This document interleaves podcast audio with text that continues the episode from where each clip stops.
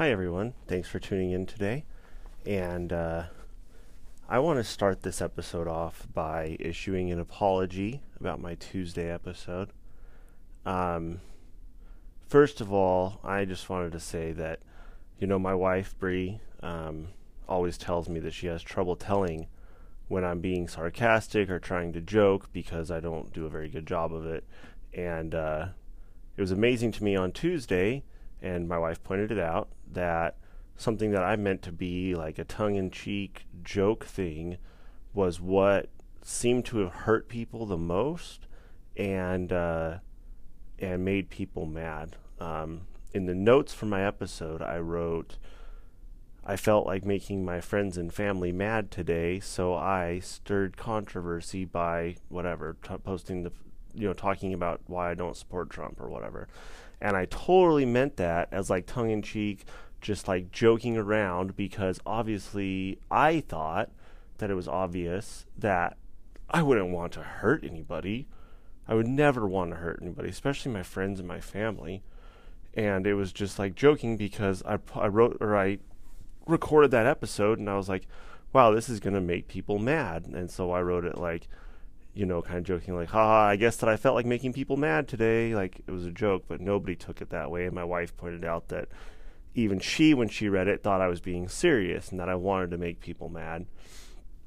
And I want to apologize for that, that I did not want to make you guys mad. Um, I am so sorry that you took it, or that it came off that way. It's my fault because, like I said, I'm not very good at like showing that I'm being sarcastic. So I'm very, very sorry for that. And then also, I'm really sorry for any of the content that I said that was perceived as hurtful or that was felt like it was directed specifically at a specific person because it truly wasn't. Um, yes, my family uh, does the things that I was talking about in that episode, but it wasn't directed at them. I was just trying to give my view of what I believe to be a blind spot in a lot of Christians' life. Um, maybe I'm wrong, completely possible.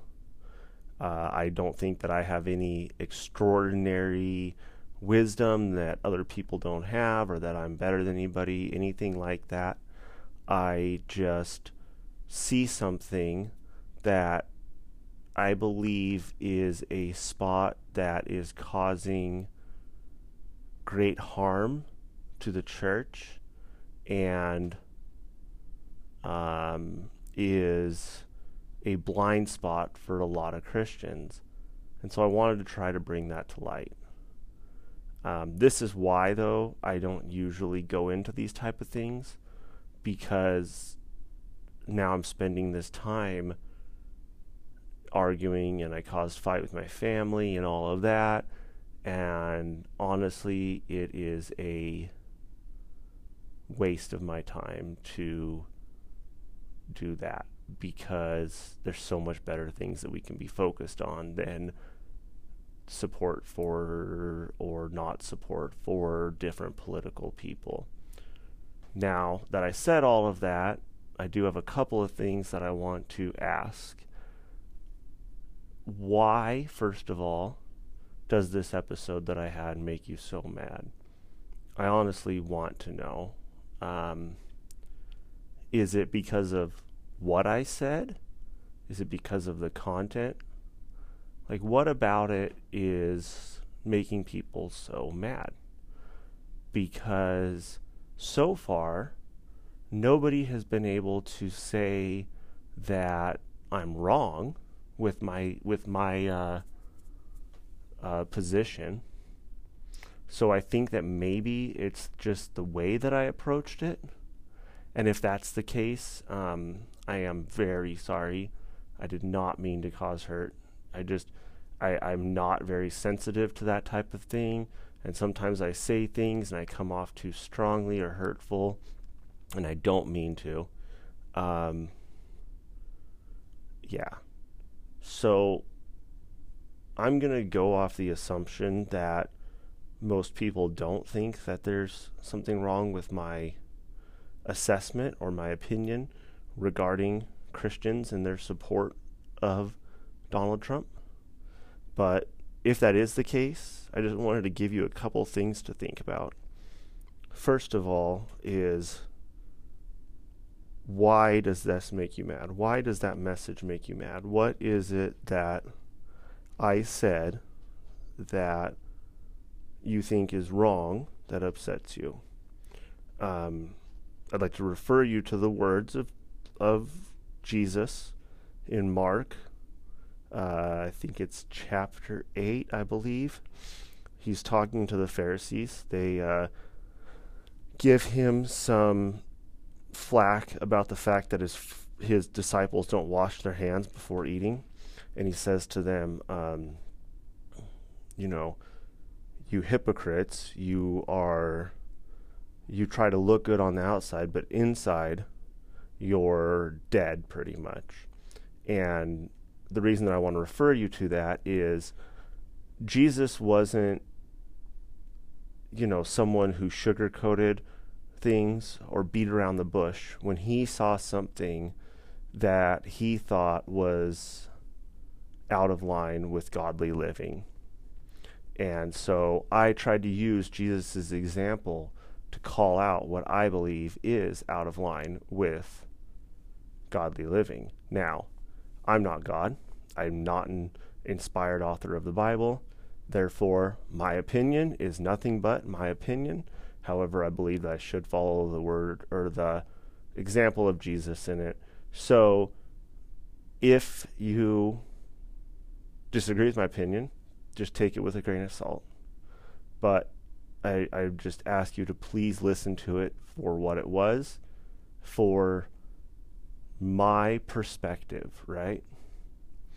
And think about why I have that perspective. And please share with me the error in my perspective because I would love to share that on the episode or on future episode, even maybe have a discussion with someone about it so that I can better understand why Christians do support so strongly Donald Trump.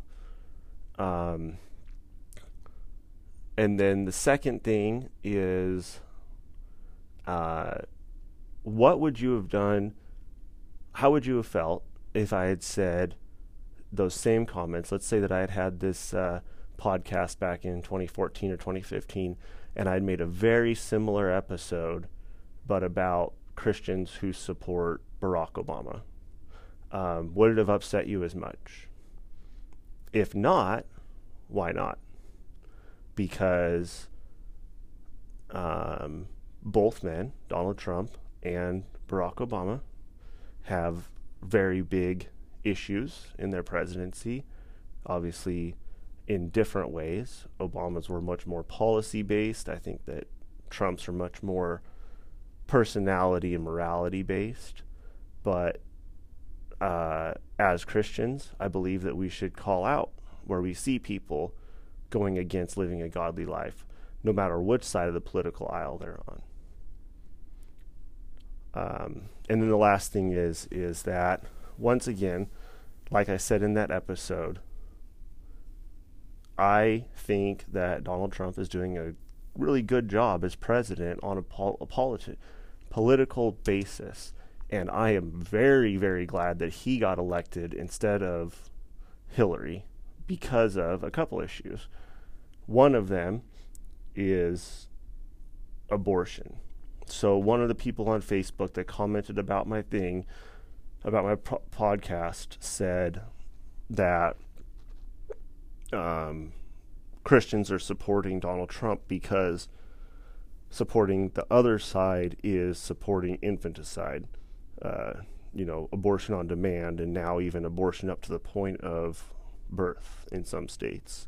And I totally agree with that. Like, I could not support a Democrat because of that issue alone. Even if I agreed with the Democrat and they were very, let's say, a conservative Democrat on every other issue, somebody who supports abortion in any circumstance is supporting infanticide.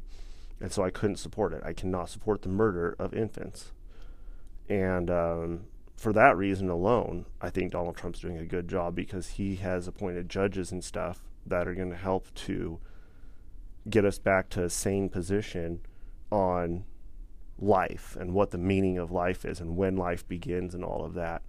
Um, I was simply saying that I can't, even if I chose to vote for Donald Trump, I wouldn't be, you know, going out and publicly declaring that because I think that it makes Christians look like we are hypocrites by doing that. Does that make sense? Like, I might support him because of his policies and put his name on the ballot and everything, but I think that make going out and advertising the fact that I supported him is like me saying, you know, oh, I'm a Christian and I don't believe or and I believe in, you know, marriage between one man and one woman that goes on for life and I don't believe in divorce and I believe that we should you know, um, only speak what is good for building up and all of that stuff. But then I turn around and support somebody who doesn't even personify any of that. And um, so, so my point is, is that I don't think there's anything wrong with Christians who chose to support Donald Trump, because thank goodness that he got elected instead of Hillary Clinton kind of like the lesser of two evils, I guess. But there's a difference between supporting him and choosing to vote for him and like flying the Donald Trump banner publicly before the world as you're saying that I'm also a Christian, right? Um, and that's what I was trying to say in that episode. So this has gone on way too long as an intro, um, almost a whole episode length actually, but I think that it's really important. So, uh, yeah, I just wanted to have that apology and say um, I love you guys. I'm really sorry to my mom, to Aunt Gina, to Uncle Chuck, to my dad, to anybody else that I hurt um, for hurting you guys. I, I did not want to. I didn't want to make you mad. I just hope that maybe, maybe you might try you might see what I see or at least a little bit uh, agree with me in that I think that we're doing harm to the gospel when we fly the Donald Trump banner alongside the Christian banner. I love you. Please, please don't let this affect our relationship. I did not want to affect our relationship. I love you guys. Have a good day. Thank you.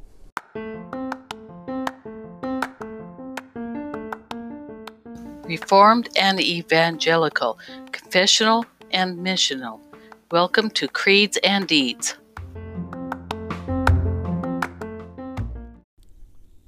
Hear the word of the Lord from Psalm 119, verses 97 through 104. Mem Oh, how I love your law! It is my meditation all the day. Your commandment makes me wiser than my enemies, for it is ever with me. I have more understanding than all my teachers, for your testimonies are my meditation. I understand more than the aged, for I keep your precepts. I hold back my feet from every evil way in order to keep your word. I do not turn aside from your rules, for you have taught me. How sweet are your words to my taste, sweeter than honey to my mouth. Through your precepts I get understanding, therefore I hate every false way. The grass withers and the flowers fade, but the word of our Lord stands forever. Westminster Shorter Catechism, question 106. What do we pray for in the sixth petition of the Lord's Prayer? In the sixth petition, which is, And lead us not into temptation, but deliver us from evil, we pray that God would either keep us from being tempted to sin or support us and deliver us when we are tempted. Scripture proof. John 17, verse 15. I do not ask that you take them out of the world, but that you keep them from the evil one.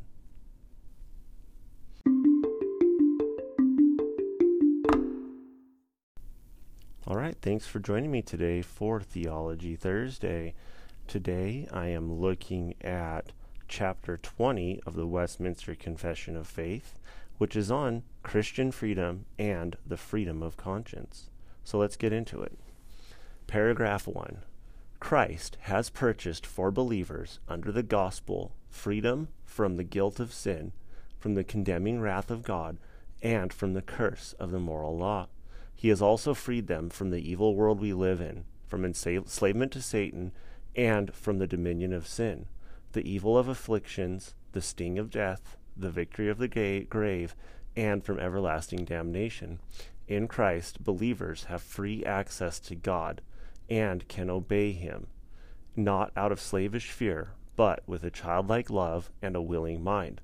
All these freedoms were also held by believers under the law However, under the New Testament, the liberty of Christians has been enlarged to include freedom from the yoke of the ceremonial law to which the Jewish church was subjected. Christians also have greater boldness in access to the throne of grace and a fuller gift of the Spirit of God than believers ordinarily had under the law. All right, so um, this one, it talks about a lot of stuff in this part, but I really want to focus in on one thing on the fact that Christ has set us free. So when I first became a Christian back in 2010, I really struggled with this. Like, how does Christ set me free when before I could do whatever I wanted, but now I can't? I was like, that doesn't seem like freedom. But as I've become more and more mature in my understanding, what I've realized is is that Christ has given us true freedom because before you're a Christian, you're in slavery to your sin. You feel people might feel free because they can go and do whatever they want, but they're not. They're slaves because they cannot choose to not sin. The devil has enslaved them to the sin and bondage to this world. And then going on from that, when they die, they'll be in eternal damnation. They'll be enslaved to death and to the hellfire for all of eternity. But Christ has set us free. When he sets us free, he opens our eyes and enables us to actually choose to not sin. So now when we are when we sin, we're doing it willingly and we're um, not slaves to it. We're going back to our old nature, yes, we still are feeling the effects of that enslavement that we did suffer, but we actually have the ability to choose not to do that now. And that's what true freedom is. True freedom is the fact that you could choose slavery, or you could choose sin, I mean, but you now choose not to because you love God. That's true freedom. So Christ has given us the righteous way and then he's freed us to actually be able to choose that righteous way. And then to go further than that, he doesn't just free us and send us out there, but he fills us with his spirit so that because we have that freedom we, and we can see the righteous way to go, he actually gives us the power to be able to follow it. And that's true freedom, and it's amazing. All right, two. God alone is the is Lord of the conscience and has left it free from the doctrines and commandments of men, which are in any way contrary or different from his word in matters of faith or worship. And so, believing any such teaching or in obeying any such commandments of men for conscience' sake actually betrays true freedom of conscience, requiring implicit or absolute blind obedience also destroys freedom of conscience as well as free use of reason. All right, so this is saying that when you're a Christian, when you become a Christian, God becomes the Lord of your conscience, and He is the only Lord of your conscience. Therefore, you should never submit yourself to a yoke of slavery because of the traditions of men or because of uh, some sort of weird conscience, right? And so you see this in the cults a lot, where people want to, or where the cults will try to subject people to this law, this moral code, because of their understanding or whatever. And it's, uh, it is hurtful. Um, actually, my wife and I have just been talking about this. She was raised in Mormonism, and uh, they don't want their people to they they've in they put this law on people that they're not allowed to drink coffee or tea hot drinks like that um, but what's funny is is that you would think okay they say that because they don't want their people to drink um, uh, like caffeine because it has a mind altering effect but that's not the case because um, they're allowed to drink cold drinks like co- uh, Coca Cola or uh, whatever, things like that that have uh, caffeine in them. So you're like, okay, maybe it's the heat. They think that there's something wrong with drinking something that's hot. Would be weird, but maybe that's what it is. But no, that's not it either because they can drink hot chocolate, which is a hot drink. So what is it? So we looked and uh, on Mormon.org, or I think they changed the name of it now, uh, we found a screenshot where it says pretty much they're like, why do Mormons not drink, you know, alcohol or smoke or anything like that? And they're like, well, you know, this has a, a health benefit and it's pretty common sense why we don't want our people to do that. But we also have in our word of wisdom is what they call it, and they call it like their LDS uh, health manual. Um, that we should not drink coffee or tea. And they straight up saying it. We don't actually know why, but we just trust that God uh, doesn't want us to, so we don't do it. And um, it's funny to me because it's like they don't even know why. And that goes against exactly what this says here is that, you know, we should be using reason and all of that stuff to, uh, to deduce like what is the law that we should follow.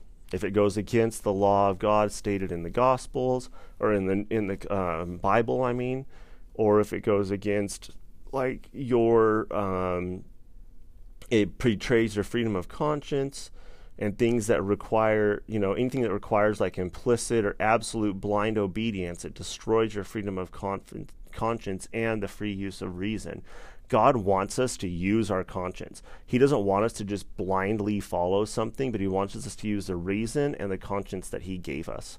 And that's an example of like where cults and various, you know, things that are of the tradition of man and not of God want us to just blindly follow something. And it's harmful. Three, those who practice any sin or nourish any sinful desire on the pretext of Christian freedom destroy the whole purpose of Christian freedom, which is that, having been rescued out of the hands of our enemies, we might serve the Lord without fear and in holiness and righteousness before Him all of our days. All right, so this is just going to uh, what Paul talks about in Romans. It's like he says, you know, okay, well, if Christ has set us free, then are we free to sin? And he says, by no means, because Christ is not the Lord of sin. Christ didn't set you free so that you can go and sin. No, Christ set you free so that you can go and serve Him with, uh, without fear and with your full potential. In freedom, you choose to serve Him. So, people that use Christian freedom as a license to sin uh, first of all, need to check themselves because they're not following Christ. Secondly, there's a good chance that they're not even saved because they are, um, they don't understand the gospel. They don't understand what God, Christ has do, done for them, and they're uh, living in sin, which means that they aren't being guided by the Holy Spirit. And that doesn't mean that you shouldn't ever sin because we all sin every day. The Bible says if any man says they are without sin, then they're a liar and the truth isn't in them, which means that if you aren't uh, if you ever say that, oh, I don't have any sin, like you're lying to yourself. But what it means is, is that when you do find sin, you shouldn't be like, well, I'm a Christian, so it's okay. I'm going to keep doing it. No, you should fight against that sin. You should make war on that sin. Like it is war. It's not something that you casually fight against. It is as serious as a battle in the greatest war in all of all time. Okay, um, number four. God intends that the authorities he has ordained on earth and the freedom Christ purchased should not destroy, but mutually uphold and preserve each other. And so, those who oppose any lawful power or the lawful exercise of power, whether civil or ecclesiastical, on the pretext of Christian freedom, are actually resisting God. The support, promotion, and practice of such opposition, which contradicts natural understanding of the known principles of Christianity on matters of faith, worship, and associations, which denies the power of godliness or which dis- disrupts the peace and unity among believers should lawfully be called to account and proceeded against by the church. All right, so this is saying um, we have this Christian freedom, but that does not free us from obeying those that God has instituted in places of power on the earth. So there's groups that don't believe that we should follow the government and that we should um, separate ourselves from the government. We shouldn't have to obey their laws because we should be obeying God only. And then there's a lot of people, especially today, that don't or that believe they shouldn't submit themselves to the church, um, to leadership in the church and stuff, and or that cause a lot of division by arguing and you know sowing seeds of um, discontent and stuff among the church. And those people on both accounts need to be called out by the church and called to account for their sin because that is sin. Because God has, like it says in other places in the Bible, God has put every authority that's on earth into power for his purpose. Therefore, we need to obey them as long as they aren't going against Christianity, right? Um, so, uh, those people who refuse to submit to government and those people who refuse to uh, submit to church eldership and to help build up the believers and the church, uh, you are in sin. And like it says here, you're not just resisting those powers, you're actually resisting God because God is the one who instituted those powers. Now, on the same hand, when you see Christians out there, or sorry, when you see policies or people or whatever that are out there in positions of power, whether it be in government or the church, who are abusing that power or using it to um, do evil, then as Christians, we do need to oppose those powers because they are doing evil. But at the same time, we still need to submit ourselves to them where we can.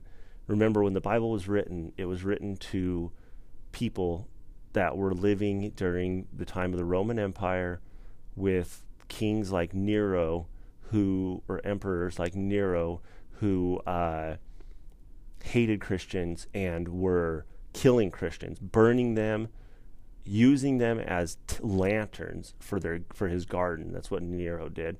Um, and Paul writes that we need to be obeying them and praying for them. So in the same way today, when we see people that are hurtful to Christianity, governments, leaders, even people in the church, we need to uh, submit to them, but we also need to oppose those evil uh, um, policies. All right, uh, I think that's that, and we will see you tomorrow for Faithful Friday.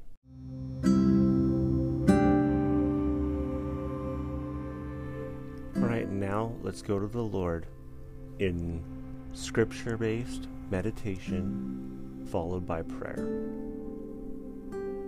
All right, beginning with a verse for preparation Ephesians 1 18 and 19. This is Paul talking. I pray that the eyes of your heart may be enlightened, so that you will know what is the hope of Jesus' calling for you what are the riches of the glory of Jesus' inheritance in the saints? And what is the, uns- the surpassing greatness of his power toward us who believe? Yes, God, show us the hope of our calling or of your calling on us. Show us the riches of the glory that you have in your inheritance in us, your saints. And show us the surpassing greatness of your power toward us who believe in you as our Savior and our God. A verse for adoration and worship Isaiah 6, verses 1 through 4. In the year of King Uzziah's death, I saw the Lord sitting on a throne, lofty and exalted, with the train of his robe filling the temple. The temple. Seraphim stood above him, each having six wings. With two he covered with fa- his face, with two he covered his feet, and with two he flew. And one called out to another and said, Holy, holy, holy is the Lord of hosts. The whole earth, earth is filled with his glory and the foundations of the thresholds trembled at him at the voice of him who called out while the, while the temple was filling with smoke. God, we come before you to worship you, and with the seraphim and with all the saints throughout all time, we cry out to you, Holy, holy, holy are you, God, the Lord of hosts. The whole earth is filled with your glory, God. God, and we just pray that you will bring us into your temple, even right now in prayer, that we can come before you in the throne room, boldly before the throne of grace, and worship you and adore you for who you are, God. A verse for confession Hebrews 7, verse 25. Therefore, he is able also to save forever those who draw near to God through him since he always lives to make intercession for them. God, we know that you can save us, God. We know that your son Jesus makes intercession for us forever. He sits at your right hand making intercession for us. So, God, we confess now silently our sins to you we ask that by the blood of your Son Jesus, that you would cleanse us and that you would forgive us for our sins and cleanse us from all unrighteousness. And God, we just pray that your Son Jesus' intercession for us would be uh, fulfilling and that it would intercede fully for us so that we can come before you having no righteousness of our own, but being washed fully in the righteousness of Christ. Thanksgiving. A quote from Elisabeth Elliot It is always possible to be thankful for what is given rather than resentful over what is withheld. One attitude or the other becomes a way of life. God, we do thank you for everything that you've given. God, we also thank you for the things that you've withheld because we know that you are in power and that you are in control, and that you know what's best for us, and that your will is the perfect will. So we thank you for everything that you've given us, for all of our blessing, and for all the ways that you've withheld it from us, that you've withheld the things that would be detrimental to us, and the ways that you've continued to grow us. Supplication Psalm 31 9 through 10. Be gracious to me, O Lord for I am in distress. My eye is wasted away from grief, my soul and my body also. For my life is spent with sorrow, and my years with sighing. My strength has failed because of my iniquity, and my body has wasted away. Our Father, who art in heaven, hallowed be thy name. Thy kingdom come, thy will be done, on earth as it is in heaven. Give us this day our daily bread and forgive us our debts, as we also have forgiven our debtors. And lead us not into temptation, but deliver us from evil. For thine is the kingdom, and the power, and the glory, forever and ever. Amen.